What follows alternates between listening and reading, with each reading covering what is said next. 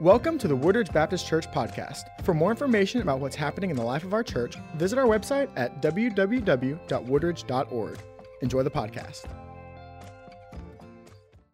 All right, here we go again. We are in Philippians 1 1 through 11 today, and it's going to be pretty exciting. You'll notice that I have cut down on the amount of verses we are going to do per session just because I've found from feedback that uh, sometimes they get a little long when you try to do entire chapters, which that makes complete sense. So we are going to do only one through eleven. So the first, uh, the first section of a little bit under the first half of Philippians, but I think a decent amount to really get everything uh, going uh, with this letter. As you remember, last time we spoke on uh, just pretty much gave an introduction into the letter, the origin of the letter, uh, the the author authors, even uh, the context of uh, Philippi, uh, the historical context, probably better said, uh, of Philippi, the Roman Empire during that time, and what the people were going through, and that how uh, that relates to us today in some ways. And so today we're going to, like I said, start in the actual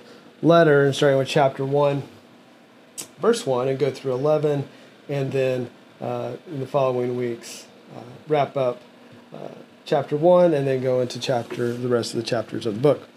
So, like many letters from Paul, this this epistle is very personal.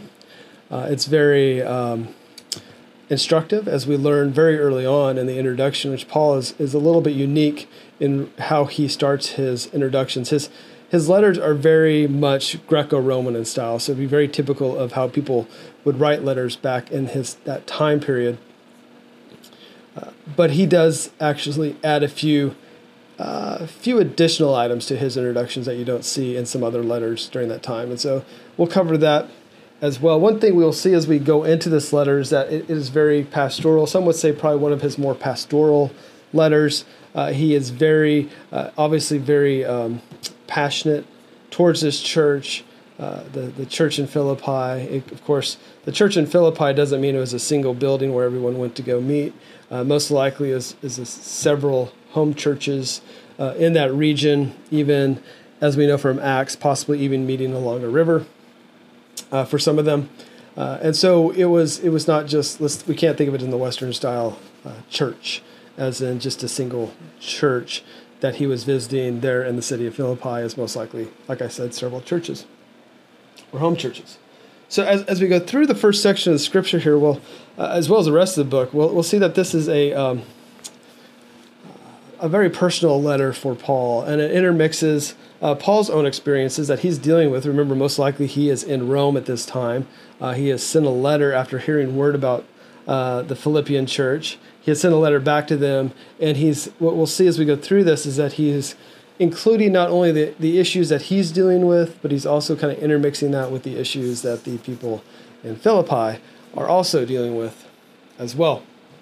And we'll see that through this. Uh, we can see, of course, a, a deep affection that Paul has, uh, that he aspires them to be uh, people of fellowship, and he wants them to be close in fellowship with each other, but he also would like to be in fellowship uh, with them as well. from the introduction from from last week, uh, the church in Philippi had a, a, significant pagan and Roman imperial presence. So Paul, along with Timothy, and he probably even Epaphroditus and, and other leaders, uh, were attempting to model uh, what it was to be people uh, who lived uh, as believers in Christ in a pagan world. Remember, the imperial cult. Uh, was based on the Roman emperor and the idea that the Roman emperor was divine and that people should worship the Roman emperor. And, and if they didn't, uh, those people were looked at as rebels and many times were punished for not worshiping uh, or being a part of the imperial cult. So uh, it's it's a it's a it's a pretty rough time, or could very actually potentially be a very rough time for people uh, in Philippi and the surrounding region of Macedonia, uh, if they were not people who would follow either uh, pagan beliefs that were going on during that time, and especially if they were not following along with the imperial cult. So, what we'll do to start off here is we'll read the first 11 verses of chapter 1 and, uh, and go from there. And um, then we can have a discussion about uh, kind of a verse by verse discussion, which is what we like to do when we do sessions like this. So, away we go. So, Paul and Timothy, bondservants of Christ Jesus, to all the saints in Christ Jesus who are in Philippi, including the overseers and deacons, grace to you and peace from God, our Father and our Lord Jesus Christ. I thank my God in all my remembrance of you, always offering prayer with joy in my every prayer for you all, in view of your participation in the gospel from the first day until now. It's quite a sentence. For I am confident of this very thing, that he who began a good work in you will perfect it until the day of Christ Jesus. That's you plural, not you as an individual. Uh, and I think sometimes on the Western side of the church, we, we like to think this is very much an individual uh, conversation that's going on, and we take that as an individual, singular uh, way of that. But it's actually, he is looking for the transformation of the church, not just personal transformation, but transformation across everyone involved. It's, more community focused than a lot of times we like to look at it as. Uh, for it is only right for me to feel this way about you all because I have you in my heart, since both in my imprisonment and in the defense and confirmations of the gospel, you all are partakers of grace with me, for God is my witness how long I for you all the affection of Christ Jesus. And this I pray, that your love may abound still more and more in real knowledge and all discernment, so that you may approve the things that are excellent in order to be sincere and blameless until the day of Christ, having been filled with the fruit of righteousness which comes through Jesus Christ to the glory and praise of God. So that's that's pretty much uh, you, you see multiple things there. You see an introduction to the letter, which is typical of, of these, like I said, Greco-Roman letters. But you see a lot of thanksgiving uh, of what Paul is thankful. He's obviously very thankful for this church and the people in this church. He's also uh, being able to provide them, starting to provide them with a model of, of how they are to live. And that's what we're going to be digging into here as we go through this. Uh, like I said, this is a typical introduction uh, for this time of period. Uh, most likely, some some would say, I'm not, I don't want to say most likely, uh, Timothy was probably the secretary of this letter, which is why he's li- uh, list, listed early on, as in Paul may have spoken this and Timothy may have written it down, or maybe words that Paul spoke along the way and Timothy eventually got down on paper, or maybe Timothy had nothing to do with it, but he is a, uh, a partner with Paul and, and they're moving forward together and they're both modeling uh, the way to live as, as Christ believers we see similar introductions like this in Romans and then also in First Peter. Of course, we know that Paul didn't write First Peter, but Peter wrote First Peter. But anyways, Peter uses a similar sort of, uh, I guess, formula in his letter, in his introduction of his letter.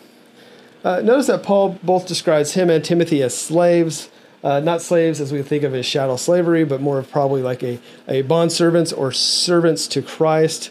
Uh, the word there is doli, doloi. Gosh, uh, and, and, this is a consistent with how he would describe himself to others as a bondservant or a servant to Christ. It also uses slave, and it really depends on what your uh, translation is uh, that you're looking at. One of the early church fathers, uh, John Chrysostom, uh, he who was the Archbishop of Constantinople in the fourth and fifth centuries, uh, would have written about Paul in this regard based on his idea of being a servant, and just to kind of see what, exactly what he would say. Um, his point that Paul is trying to make, according to John, uh, is that uh, as an apostle is called, but a servant is above uh, what an apostle is. That that as a singular devotion for a servant is to be a genuine servant to God and to serve no other. So uh, John would have said that okay, you could be an apostle, Paul, which is fine, uh, but he also claims to be a servant, which is something that is even closer to God, someone who is completely sold out to God and will do everything that God has called him to do. Uh, some would argue that the most accurate way of interpreting the Greek here is is bond servant, uh, as if they've sold themselves into servitude. So they have not been uh, purchased by somebody uh, like we, we are, we're very familiar with here in the United States uh, from the past, but this is someone who has sold themselves to uh, someone else to serve uh, that person. One thing I always have to keep in mind too uh, is that Paul is a Jew, and Paul is very familiar with Old Testament history and how the uh, the the Jewish people would look at the tradition of a of a bond servant. Uh, to, to Jews, a, a servant was someone in a position of honor and privilege. So it's not like you're the lowest of low in the household when you're the bond servant. Uh, you sometimes could be a person of very much uh, honor, privilege, and prestige. Uh, again, selling yourself to, or giving yourself, probably a better way to say, to whoever it is that you're the servant of. Uh, and this could be someone like um, like a Moses or a David, uh, Isaiah. All were bond servants to the Lord based on how that has been interpreted in the past. So a few more things to uh, keep in mind about the idea of being a servant. Uh, as a slave to Jesus Christ. So we, we like to use the word slave, uh, but again, like I said, slave, bond servant, they're uh, all could be used in this case uh, he's fully showing his commitment uh, and modeling that to the church. So he, he refers to he and Timothy as this as a model. Remember through this. So first of all, Timothy and Paul are modeling Jesus Christ, uh, and then they're taking that model and then trying to expand it to the whole church there in Philippi. He'll bring this up again in chapter 2, uh, verse 9, as well in chapter 3, uh, I think verse 11. And um, actually verses 8 through 11 and uh, he'll uh, he brings that this whole idea to us again. Uh, he ties leading and serving together by saying this, uh, much like Jesus. It seems Paul is equating sacrificial service uh, with spiritual greatness, which is something that we would see consistent to be uh, how Jesus lived within the Gospels. Um, one final point of this is the modeling of humility. Re- remember where Paul came from. He he did not come he, he did not live a life early on like like Jesus did. Uh, that very um, poor uh, carpenter slash um, craftsman style life. He he was someone who was well educated and uh, by one of the by one of the great teachers of that time. He was referred to himself as the Pharisee of Pharisees, which would have tell us he had some sort of official position. And then reading in Acts, we see that he had some sort of authority, level of authority to be able to persecute uh, Christians. So he, he's coming from a different direction or a different lifestyle than where Jesus came from. But at the same time, uh, he is he's obviously humbling himself in a way uh, to be a true servant to Christ.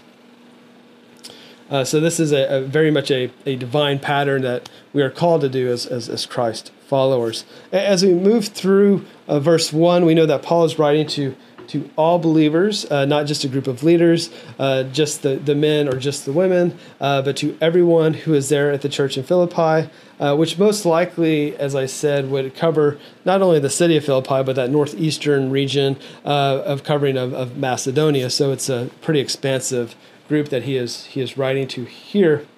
Uh, note, note the use of the word all in Greek, it's pas, p-a-s. That's how we'd say it, but you know, in Greek, it's of course a little bit different. But some would say that this is uh, a call to the unity of the church. So using the word of all is a is a word for unity for them during that time, and he'll use it as you'll as as you probably saw as we read through that, and if you look through it again several more times in following verses, because he's really trying to uh, emphasize the level of unity that is needed within the church that he feels maybe having some divisiveness starting to be built in. so most likely Paul had heard of this disunity uh, from Epaphroditus. So we believe that Epaphroditus uh, was in Philippi and he uh, took a, most likely a, a, gift to Paul and also a word of what is going on in Philippi to Paul. He, he delivers that to him. Uh, and Paul is, I guess, either interprets or hears that there's some disunity going on in the church in Philippi, and so he wants to write this letter. He writes this letter, and it's understand that and understood uh, that Epaphroditus will bring that uh, will bring that back to the church. Uh, this will be addressed further in, in, chapter two and chapter four. Uh, if you've studied First uh, Corinthians, you'll note that the church in Corinth uh, was fa- facing a similar issue that Paul addresses as well. So disunity is, is something that has been going on in churches since the very first churches and something that we are uh, called and directed to to be people of unity, uh, even if we don't fully agree on everything uh, or most things, that we're still to be unified in how we live. Uh, there's many other. I mean, the uh, this introduction, which is why we're only looking at the 11 first 11 verses today, is is is, is significant in its uh, the detail that Paul puts into it. And as I've said before in, in other classes that I've, I've taught before, other groups I've taught, spoken with, is that every word matters in the Bible because it, it's there's so few if you compare it to the rest of all the other worldly collections of, of books. Uh, the Bible is, is a large book, but it's also not a very large book in comparison to all the other books out there. But it's so the, the reason I bring that up is that each word really matters. Uh, one of the other words I want to bring up here is holiness or holy. Uh, that's uh, hagios uh, in Greek. Uh, it's also the, the ones who are the holy ones or the or the saints. And when you think of this as holy ones or saints, it's not putting someone up on a pedestal as, as sometimes church traditions will do, is they'll, they'll refer to someone as a saint and they, they're then put up on a pedestal, maybe above your more non, what we refer to non saintly people. But everyone who is a believer, according to Paul, is a, is a saint. And so, this idea of being a saint is this idea of you being called to a, a holy life, to, to remind them that they have been called to a holy life, and that is the way in which they should should live. Uh, the, the idea of holiness comes from the tradition uh, with from Israel. If you remember, God called out the people of Israel to be a separate people. They were not very good at that, which is why we see all the issues that they face throughout the Old Testament. Jesus Christ has come, he has been resurrected. Paul is now one of the leaders of the church, and now he's te- teaching people how to be separate from the ways of the world not not to leave the world, but to how to live worlds, uh, how to live lives that separate your your actions, your activities, your holiness and righteousness from the rest of the world, is what he's looking at here. I know we spent a lot of time in verse one, but before we go, there's there's even more details I wanted to share with you guys. Uh, we need to address the the overseers and the deacons. Overseers is another way to say elders. Uh, Paul will interchange these terms in other letters, uh, such as the one to Titus. So if you see uh, overseers, you can interpret that as, as elders as well. So elders was a an office of the church, and so uh, the the two words, I mean, are the same when it when it's all said and done. As we look through this. uh, we know that the overseers slash elders were the ones who taught and nurtured the believers. We can get this from going back to Acts 20, uh, verse 28. Uh, we know here that he does not call out an overseer or elder like we will see uh, in the letters of Timothy or Titus. Uh, we will note here, based on the context of the time and knowing uh, Lydia was an early believer there in Philippi, if not the first, that the world overseer, uh, again, another word you could use is bishop uh, or elder, not like bishops as we talk about today, even though they do oversee uh, parts of the church, but bishop was probably more local to that congregation or a group of congregations within that area. Uh, so, like I said, it's probably not tied to like what we refer to as a diocese, uh, but more likely a, uh, a house church supervisor. So, a bishop, an elder, an overseer could be like a house church supervisor, not a not necessarily a pastor, though they could do pastoral work. And uh, deacons and elders, it seems, based on how Paul wrote, would go back and forth uh, in related to pastoral work and, and service. But deacons, as we know, was more service related, while elders were more teaching and, and nurturing. uh, the difference between the, the bishop, elder, slash, and deacon is not black and white. Uh, sometimes we like to, to do that because that's how our minds naturally go to is your duties and tasks or job description is specifically this and your mr deacon is specifically this. And paul didn't always look at it that way. Uh, both could serve uh, both could lead. Uh, neither was above or below the duties that needed to happen. So if, if there were widows or orphans in need or someone in need uh, an elder could step out and, and take care of it though it was officially the duty of the deacon to do that. Uh, paul uh, said that for the most part they were um, they could they could overlap in order to make sure the church uh, needed what it needed.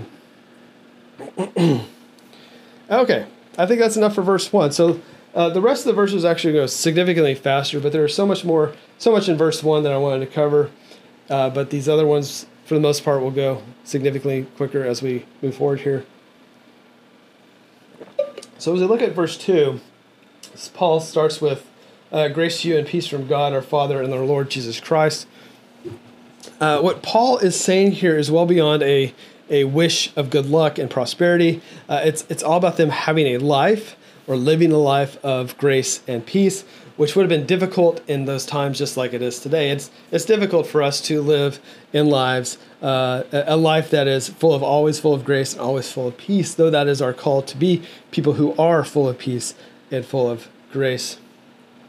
Again, this is not human-made uh, grace and peace, but only grace and peace that comes from God. We can we can always act like we're people of peace and and will ourselves to do that, but that's not what he's talking about. This is a peace that comes from our faith in God and how God provides that that peace to it. Uh, this is significant to them based again on their historical context of their time.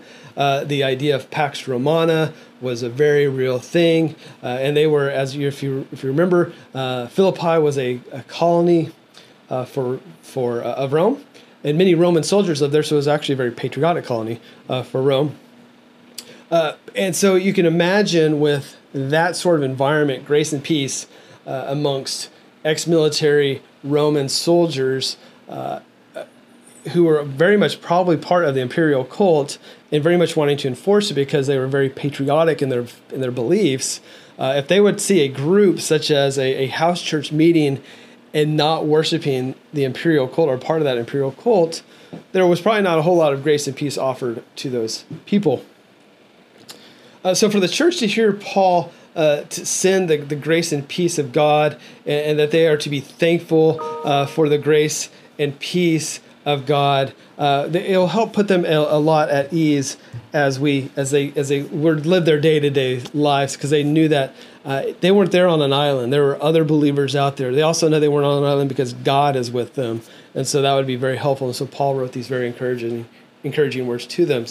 and I remember with with Pax Romana, it, it was only Pax meaning peace, peaceful Rome or Rome of peace or however you want to interpret that it was only peaceful if you follow the rules, if you only follow the imperial uh, prerogatives and regulations. That's why it was relatively a well run state uh, and, well, relatively peaceful if you follow the rules. But once you stepped out of line the, the, uh, of the imperial rules and laws, uh, the pax was no longer available until you got back in the line or they killed you.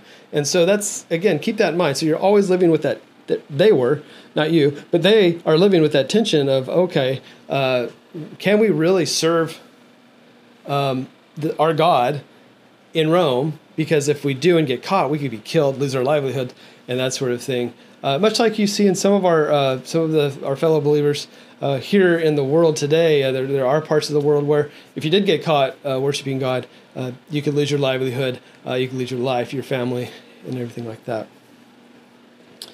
All right like I said, we're going to move a little bit quicker here. So we're going to look at the next section here is verses 3 through 11.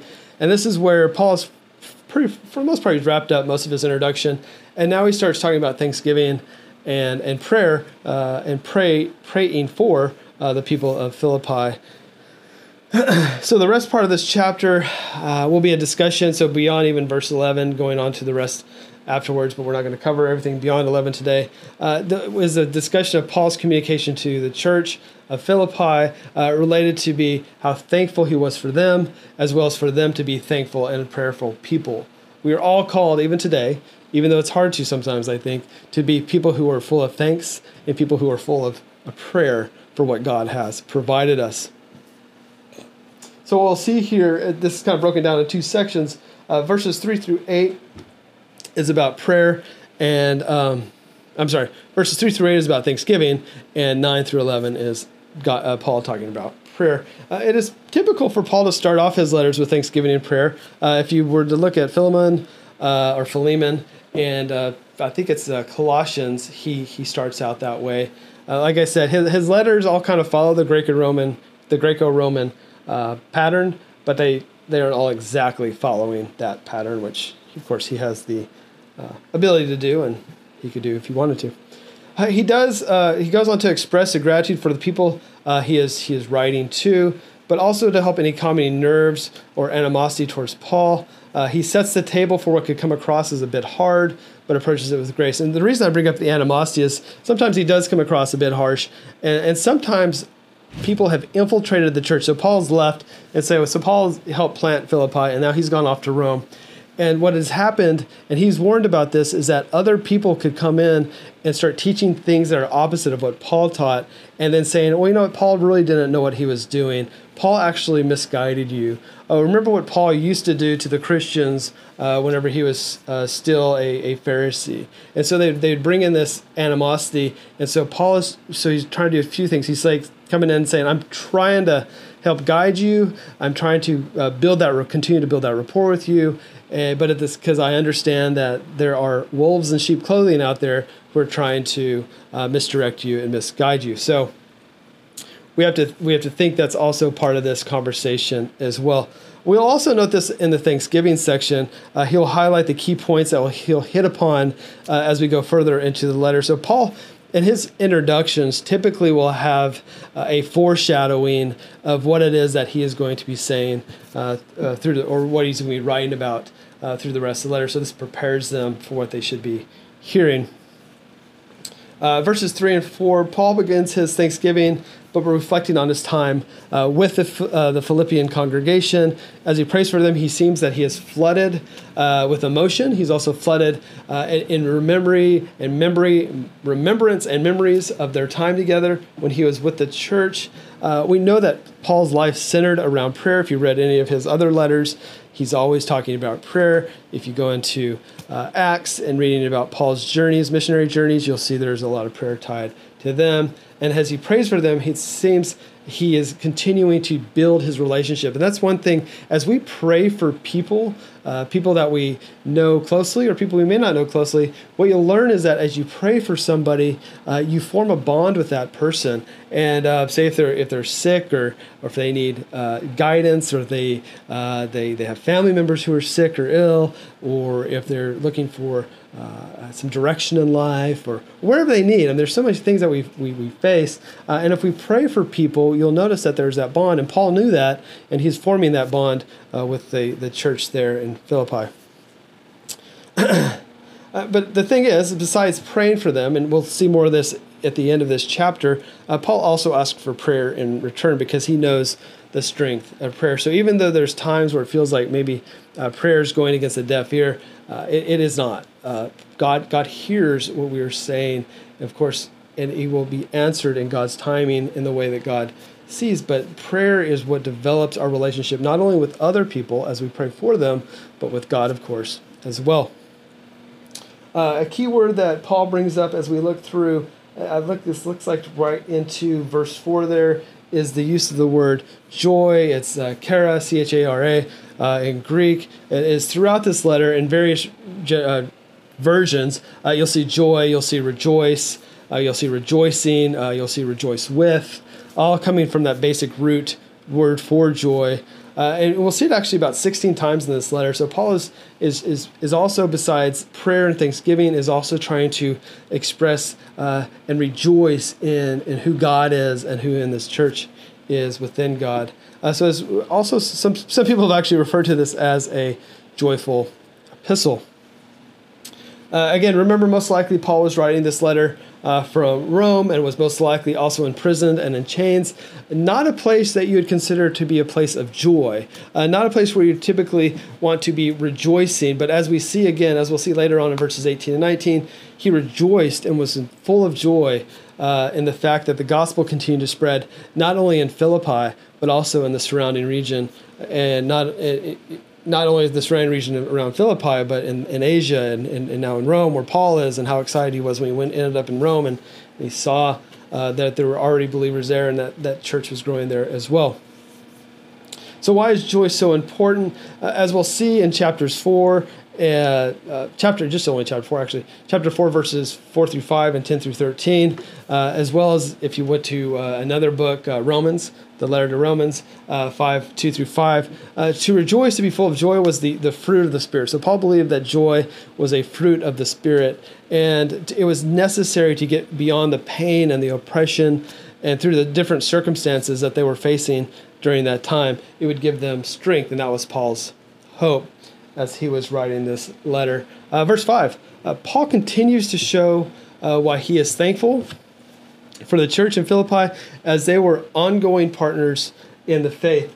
that, that's what you see there when he says, in view of your participation, so your partnership in the gospel from my first day until now. So it's from time he helped plant the church or was part of that church plant when he was working with Lydia and the other people of, of that area, and they were planting that church. They have been partners in the faith, and Paul is is very thankful for that and their ongoing and continued faith, and encourages them to want to have uh, that faith. Uh, remember, the Church of Philippi has been very active in this partnership. Uh, they have been not only praying for Paul, but they've also been financially supporting Paul. Even though Paul was a tent maker and he was um, he would he would do what he could to make his own money, as so he wouldn't put a burden on the other churches. Churches would continue to give to Paul to help him on his missionary journeys, and Paul remembers that. And as the, the gift from Epaphroditus was brought to Paul uh, from the church in uh, Philippi, he, he was grateful for that and thankful for their ongoing uh, partnership. but another thing that he's, he's, he's grateful for and thankful for is that it's not just the gifts that they provided or the prayer they provided, is that they've been continuing to, to spread uh, the gospel. And it was it was ongoing and continuous. And of course that's what paul was really rejoicing in. He he could survive uh, without the, the financial gifts. And, and the prayer was secondary to him, actually, it seemed, uh, compared to spreading the gospel and them spreading the gospel to the rest of the world. Uh, one of the words that you, we, we would see here and be familiar with uh, to kind of show the intensity of this partnership is the word koinonia. You guys have probably heard that uh, before. And that again, that ties to chapter 4 as well, verses 14 and 15. And the, the word can be translated as a, a deep and significant partnership or fellowship, showing a, a deep, close relationship with um, with Paul and the people in Philippi, and not and also just the people within themselves. Uh, they were growing a very deep fellowship. so it's beyond, like I said, this this partnership was beyond just some philanthropic help that they were giving Paul. Instead, it believed that they, they all had a common commitment to the gospel. Uh, they were all going and moving together in the same direction to serve God. Uh, there's uh, the kind of a so koinonia being kind of probably the root of of this of this fellowship partnership. He uses uh, syn koinonian, which means uh, with Paul. So syn uh, s y n is in Greek is is with, and so with fellowship with partnership. Again, it just adds even more emphasis to what uh, this partnership is doing uh, to Paul, and, and, it seems also to the church in Philippi, it was all about the gospel. And it's the central theme of this letter, and the central theme of most letters that Paul wrote is the spreading of the gospel. As we know, the, the, the Greek word for gospel is euangelion. Uh, it, it, it, does not have the same, uh, I think, the same spiritual connotation uh, we use it as today. In Paul's day, uh, this, this word uh, it could be uh, evangelion, evangelia. It depends on how it's being used. Uh, it, it, could be uh, very much political overtones. And, and, and, as it meant glad tidings to them at that point, it meant we, we refer to it sometimes as good news. Uh, he would refer to it as possibly glad tidings, could be another way to interpret it, uh, which was used closely with the Roman emperor when the Roman emperor ascended to the throne. Uh, uh, this was to them, the Romans. This was good news to them, and so they would say this when when the Roman emperor ascended from whoever they were and whatever station in life they were in to ascend to the throne. This is something that you see as kind of a Paul contrasting. Well, we are spreading the good news of Christ, uh, of who Christ is, and of the gospel, and that by far surpasses uh, the ascension of the Roman uh, emperor, thinking that he is entering into a divine position. So the people would understand that this is actually kind of a little bit of political thing that Paul is doing here. And maybe I don't think you could say he's poking the bear necessarily, but he's he's he's making a point that you can say the imperial cult is leading for it uh, is serving a divine emperor, but truly it is is actually us, the, the people of the Church of Philippi, uh, you people, the Church of Philippi, who are serving the true, true divine God, the true divine King. Let's go into uh, verse 6. Uh, we see a little bit of confidence from Paul here. Uh, this the good work that God has begun in them will continue on until the day of Christ Jesus. That last part of verse 6 is sometimes interpreted a little bit differently.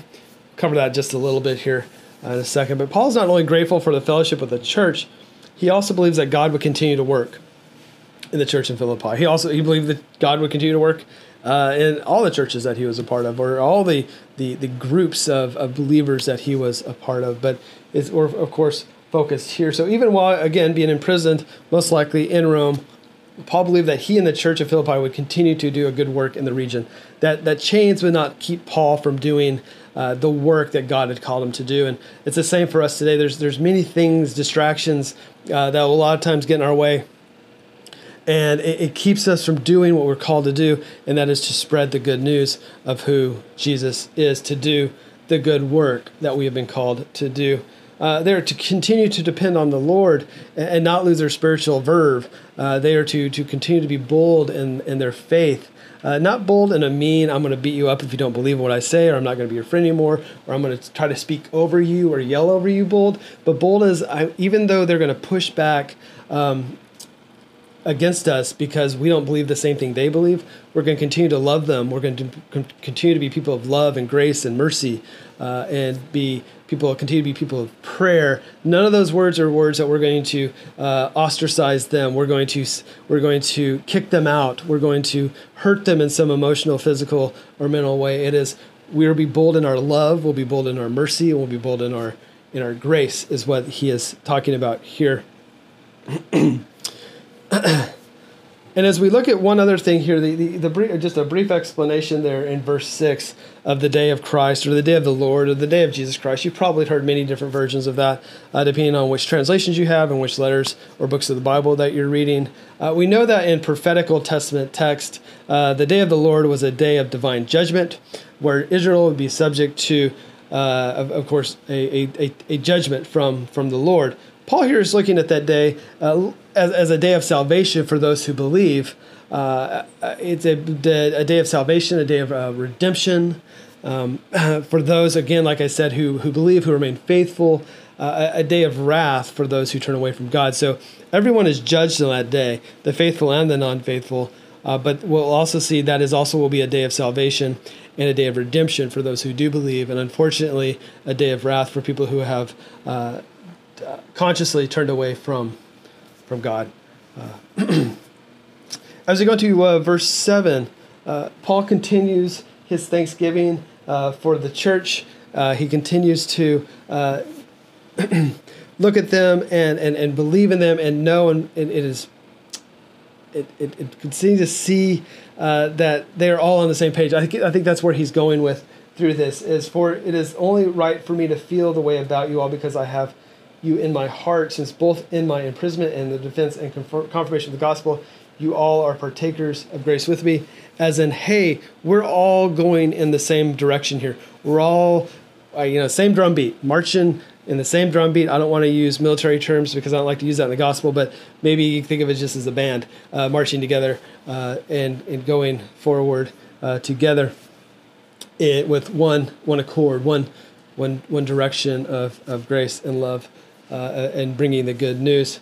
Uh, Paul thinks throughout the letter that Philippians and here are moving in the same direction. This could also be looked at as they're all moving in the same direction with what Jesus taught when he was on earth. And so, Paul, like I said, Paul is trying to model how Jesus was here on earth.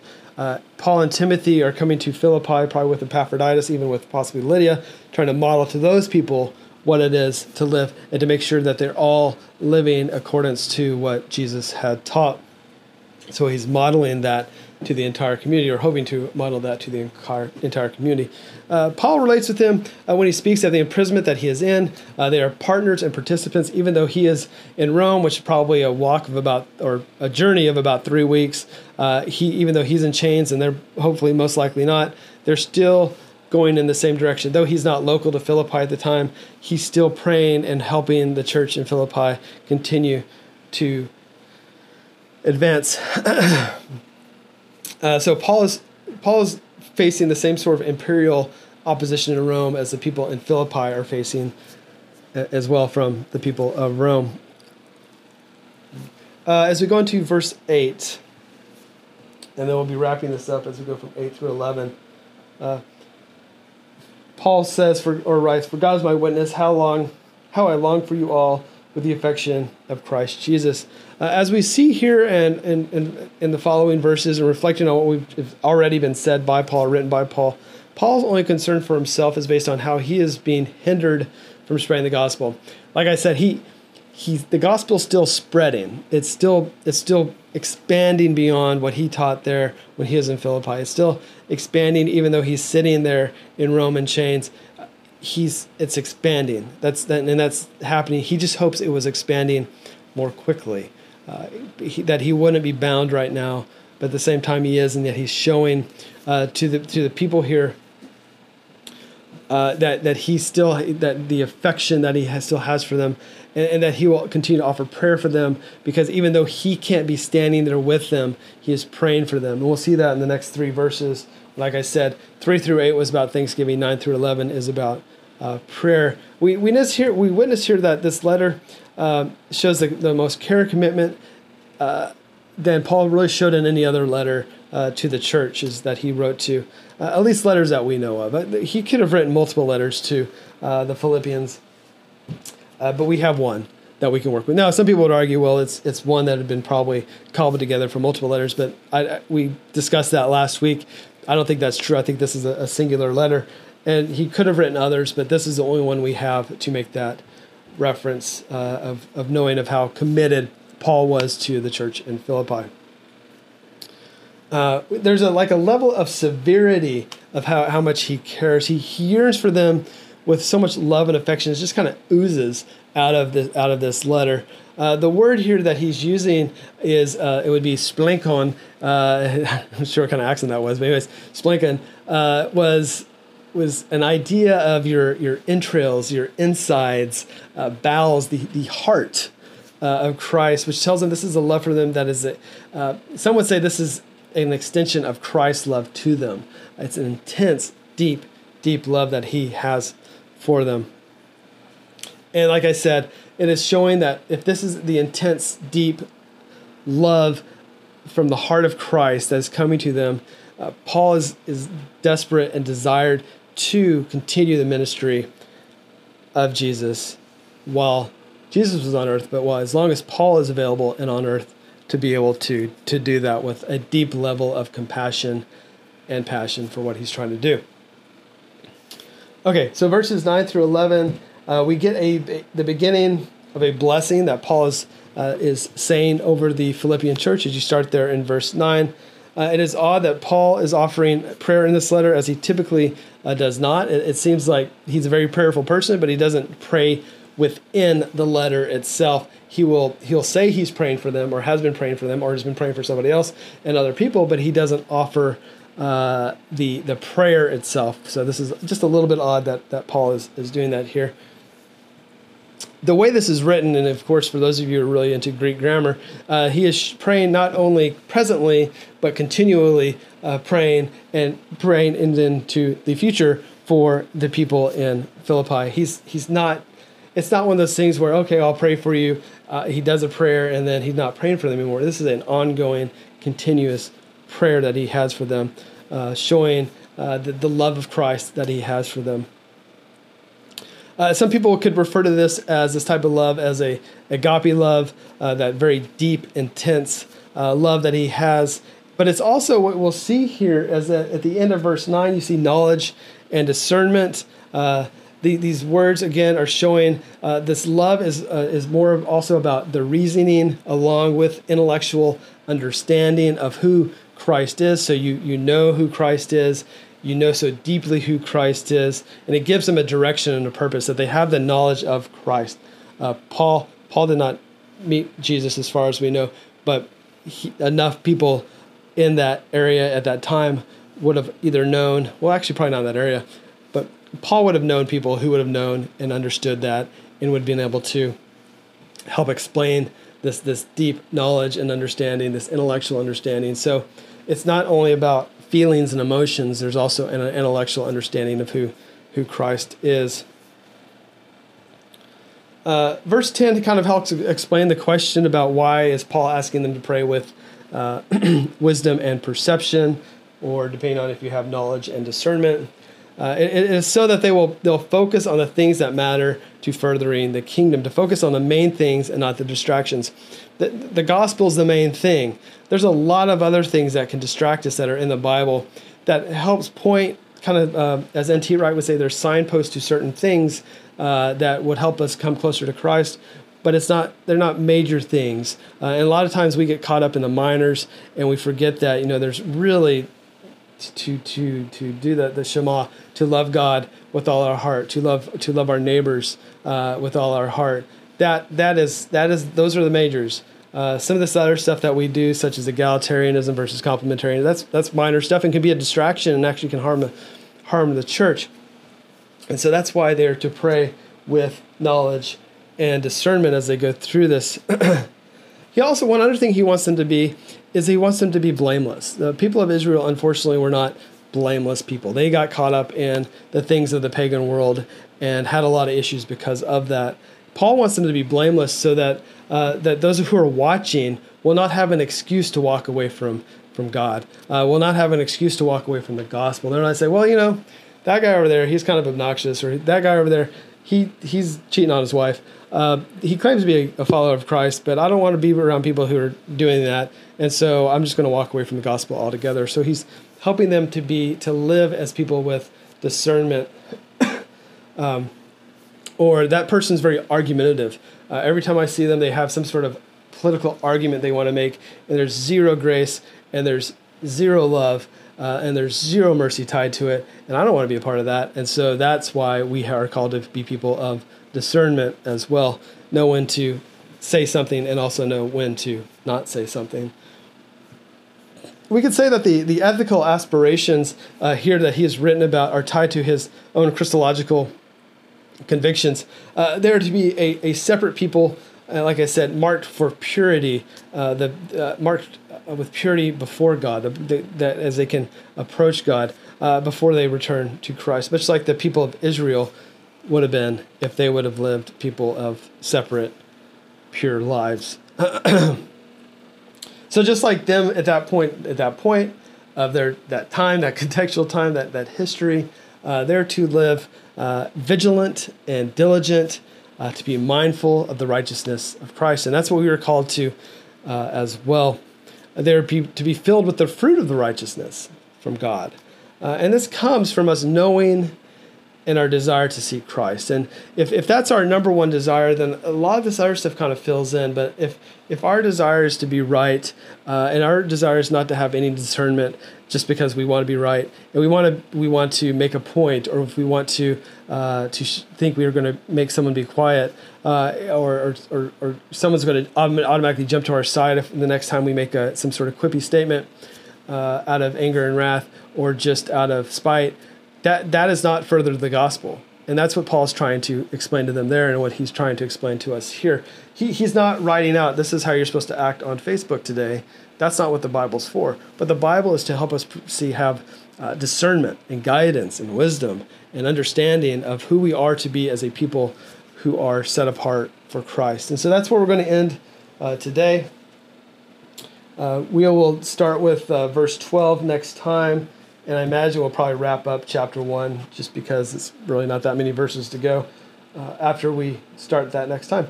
And so uh, I hope everyone has a good rest of their day, and uh, we'll see you soon. Thanks. We hope you have enjoyed the podcast. For more information about our church, visit www.woodridge.org.